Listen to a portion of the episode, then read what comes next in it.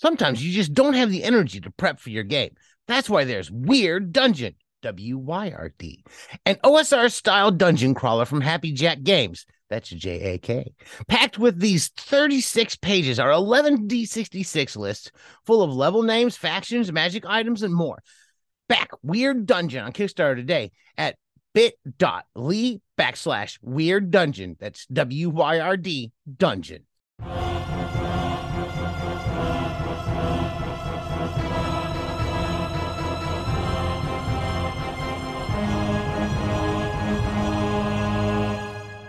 Welcome to Wobblies and Wizards. I am your host, Logar the Barbarian, joined by my guest today, Max Moon. Welcome. Hi, thanks for having me on. Much appreciated. No doubt, it's good. To, it's good to have you. It's good to talk to you. I'm glad to get to talk to you finally because I've got a few of your zines, and uh they're pretty. Thank you. That's that's one of my goals. Is I like making pretty things. I like it. it. It works out like so. The one I'm holding right now is Fairyland, and I backed this one on Kickstarter. It was. It's got a lot of when I backed on Kickstarter. It came with a lot of like supplemental. I guess what's the word I should be using? Supplemental pamphlets, mini zines. People use the term ephemera, right? But like uh, ephemera. Uh, there's little like you know, just a, a single sheet of paper folded over with the extra classes for our favorite games and stuff. So yeah, yeah. You, you, seem to have covered. You got some. You got some stuff. You want to do this in Troika with old school essentials, Mörk Borg, Dungeon Crawl classics, and then there's a beautiful little map here as well. And yeah. those are a great little. uh What's the word I'm looking for? Collection of games there. I think. That's the ones that we play the most. So you've done a few things at this point. You've got something that's actually just wrapping up Kickstarter. By the time this drops, it'll probably be funded by this point. Could you talk about that a little bit? Because I think it's an expansion of something else that I have as well. Yeah. So 12 years is my like solo or GMless game. It's really designed solo first, but super fun. I think playing multiplayer. It's got rules for expand for adding extra players and stuff.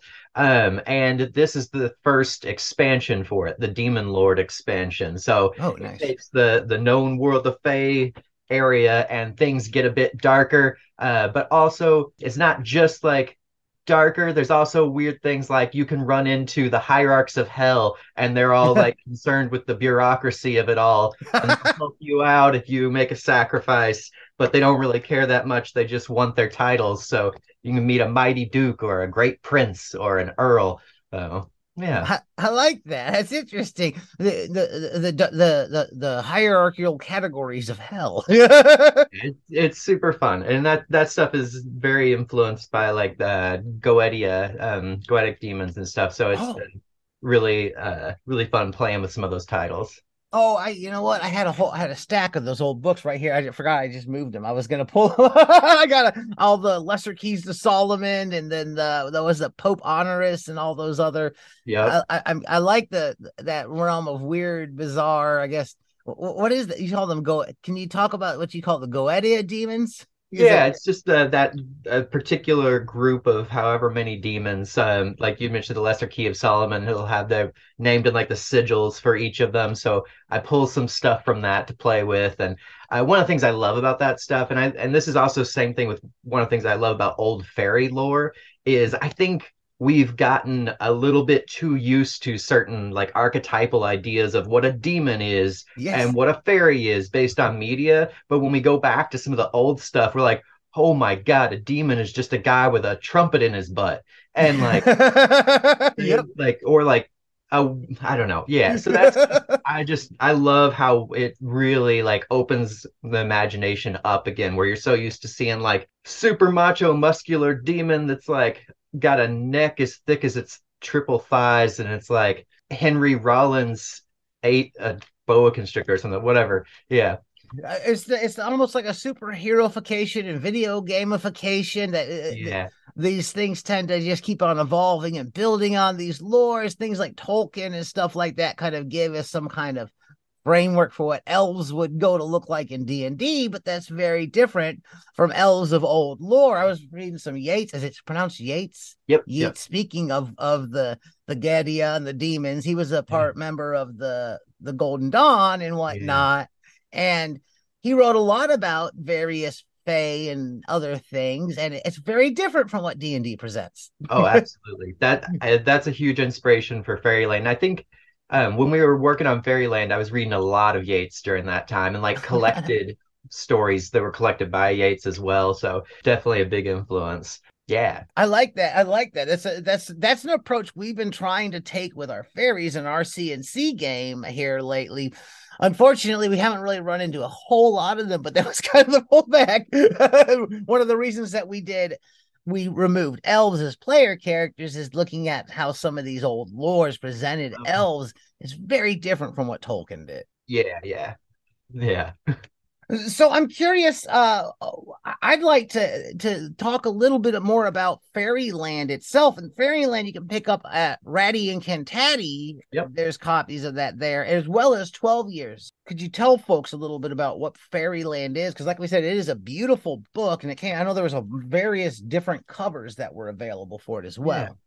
Um, yeah, so uh, real quick, I'll mention this too because Fairyland is sold out. I think Ratty and Cantati might be the only place left with copies, maybe Igloo Tree in the UK, but we're just about to drop a new edition of it called the Blobby Thing edition that takes a little bit more of like a 70s Italian horror inspiration for the cover Oh, um, nice. and played around with some different stuff just to how we're presenting it. So there is a new edition coming out in like probably just at the beginning of March. I've got them all printed up and ready to go, so that's great. Uh, but Fairyland is like a micro setting, um, is what we've been calling it, and so it's uh, collaborative work between me and Kyle Reimergarten, who wrote that. And I kind of help with editing, a little bit of game design stuff, and um, we tag teamed on some of the classes and everything. And then I did layout and pulling together all the uh, public domain art. Micro setting, what we're trying to provide here is a set of tools like you can, um, so you can visit Fairyland and randomly generate content, but there's also an adventure if you want to have like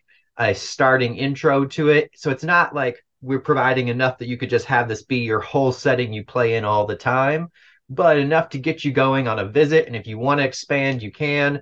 Um, so there's tables on there for randomly generating fairies too to help kind of capture some of that fairy weirdness as well as like what they're doing and a different take on fairy magics really trying to push the get away from this idea of like casting as blasting and uh, trying to play with that a bit more so I like that phrase. Casting is blasting. that's the uh, that's the more family friendly uh phrase that i used than the other one but That's good. That's good. That's interesting. Now, when we talked a bit about 12 years, because we got the new version of the, the original, you have the original zine 12 years as well out there. And I believe that one was available at Ratty and Cantati currently is too. But uh, I'd like I'd be curious because I'd I'd like to hear a little bit of the Teenage Rebellion the System Blower Army, but I'd like to before we get that far down the road, could you speak to what the original 12 years zine is and i think there you said there was a so we got the expansion coming up the demon one Yeah. So the original 12 years, the the premise behind it is that every 12 years there's a, a lich king that resides in the sunken castle of the south and wakes up every tw- 12 years basically and will like completely destroy the known world unless someone has completed the coronation ritual. So you got to crown this king every 12 years to get him to chill out. Part of that kind of came from my feelings of like when creating this a lot of like just like straight up hopelessness. And like i wanted to create something where it's like you win by just like staving off the threat. It doesn't go away because things don't do they get better? I don't know but like right now i'm feeling super hopeless so i want to make a game that has this enemy that's not actually going away. You're not actually winning.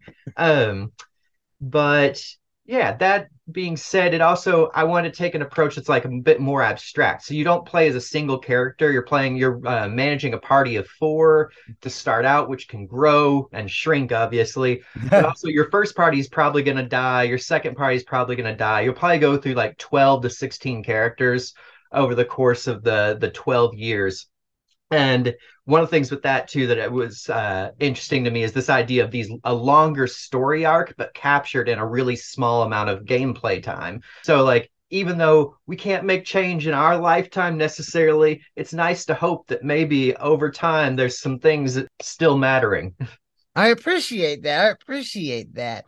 That's that's a pretty cool. No, we're talking about change. Uh, I, I want to change it up again. Yeah, yeah. Teenage Rebellion and the System Blower Army. This is one I don't have, but it's for Cyborg. Um, I'd like to hear about it. as soon as I got Cyborg, I was like, I knew I was going to be into it, but once I picked up and started going over, I was like, oh my god, I'm loving this. I got to make something. And this was sort of like a a white heat sort of moment where I was just like, I had to put it like ignore all my other deadlines and just like go to town working on this because I I got excited to pull in some of my past experience of like thinking about I was part of a um, anarchist record label collective called Anti-Civ, which is short for anti-civilization, and it was a great group, formative part of my life, and taken from that and then also thinking about like the Patty Hearst story and also like it was really cathartic for me creating this adventure having like living in Minneapolis um, over the course of all the events and when the police killed George Floyd and folks like mm-hmm. uh, reacting to that. And so by the end of it, I was just like, oh my God, making this, I feel like I'm just like having such a blast. So we've got Teenage Rebellion, System Blower Army. System Blower is like the glitch punk band that's kind of like anarchist, whatever, futuristic. So it's not like anarcho folk. It's like now things have gotten weirder and like teenage Atari Riot or something. and they are tasking you with creating a big scene, kidnap the kid of like one of the big corporate people because that kid is a fan. And so there's this whole thing you can either kidnap them or convert them into the cause. Yeah, just like start a riot. And you survive the riot, how much of the neighborhood is destroyed and how many of the cops go down and all that. I like that. This is this is that, that sounds like a lot of fun. I we played we got a chance to play Cyborg. I've I only got a chance to play it once, but I really liked it. Building all it's kind of built off that Mörk Borg system, like uh Vast Grimm. We talked to Brian Colin on here about he's been putting up that sci-fi version using that, and then you got all the what is it? Uh a pirate Borg and whatnot as well. There's kind of a whole little ecosphere of games birthed up around that over there with most of the support seems to be in zine the zine world out there that it seems to be popping up for it yeah, awesome and actually uh, another thing i don't know if you've seen that i put together was the abyss of hallucinations that is a setting for Mörk Borg, but it's based on Aleister Crowley's Book of Lies. Oh no, I had I, I let's I'd love to hear I want to hear about this. I was not familiar with this. okay, yeah, that one gets real weird. That was also like playing Mörk Borg was amazing, but also I've pulled from like occult stuff a lot in my gaming over the years, and like the Book of Lies has been like a really wonderful text that I've used throughout time. And I was like, I'm just going to set this book as like my framework and start building the system. So we kick uh, kickstarted volume two after volume one. Volume three is coming later in the year.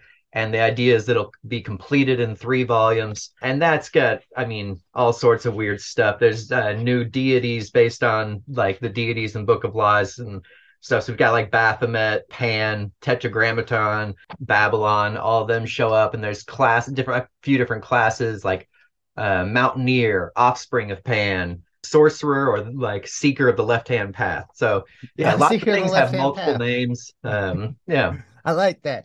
You're gonna. Uh, we're coming real close on time, but uh, you're gonna have to come on again very soon because I want to talk more occult and game with you because you seem oh, to have some interesting, interesting things going on there. And you got a great. I was like noting at the back of uh, Fairyland some of those, some of the books in there alone. You know, I those some of those are on my shelf. I'm familiar with what awesome. you're pulling from, so you got some cool stuff. I, I definitely love to have you back on the future to talk about that.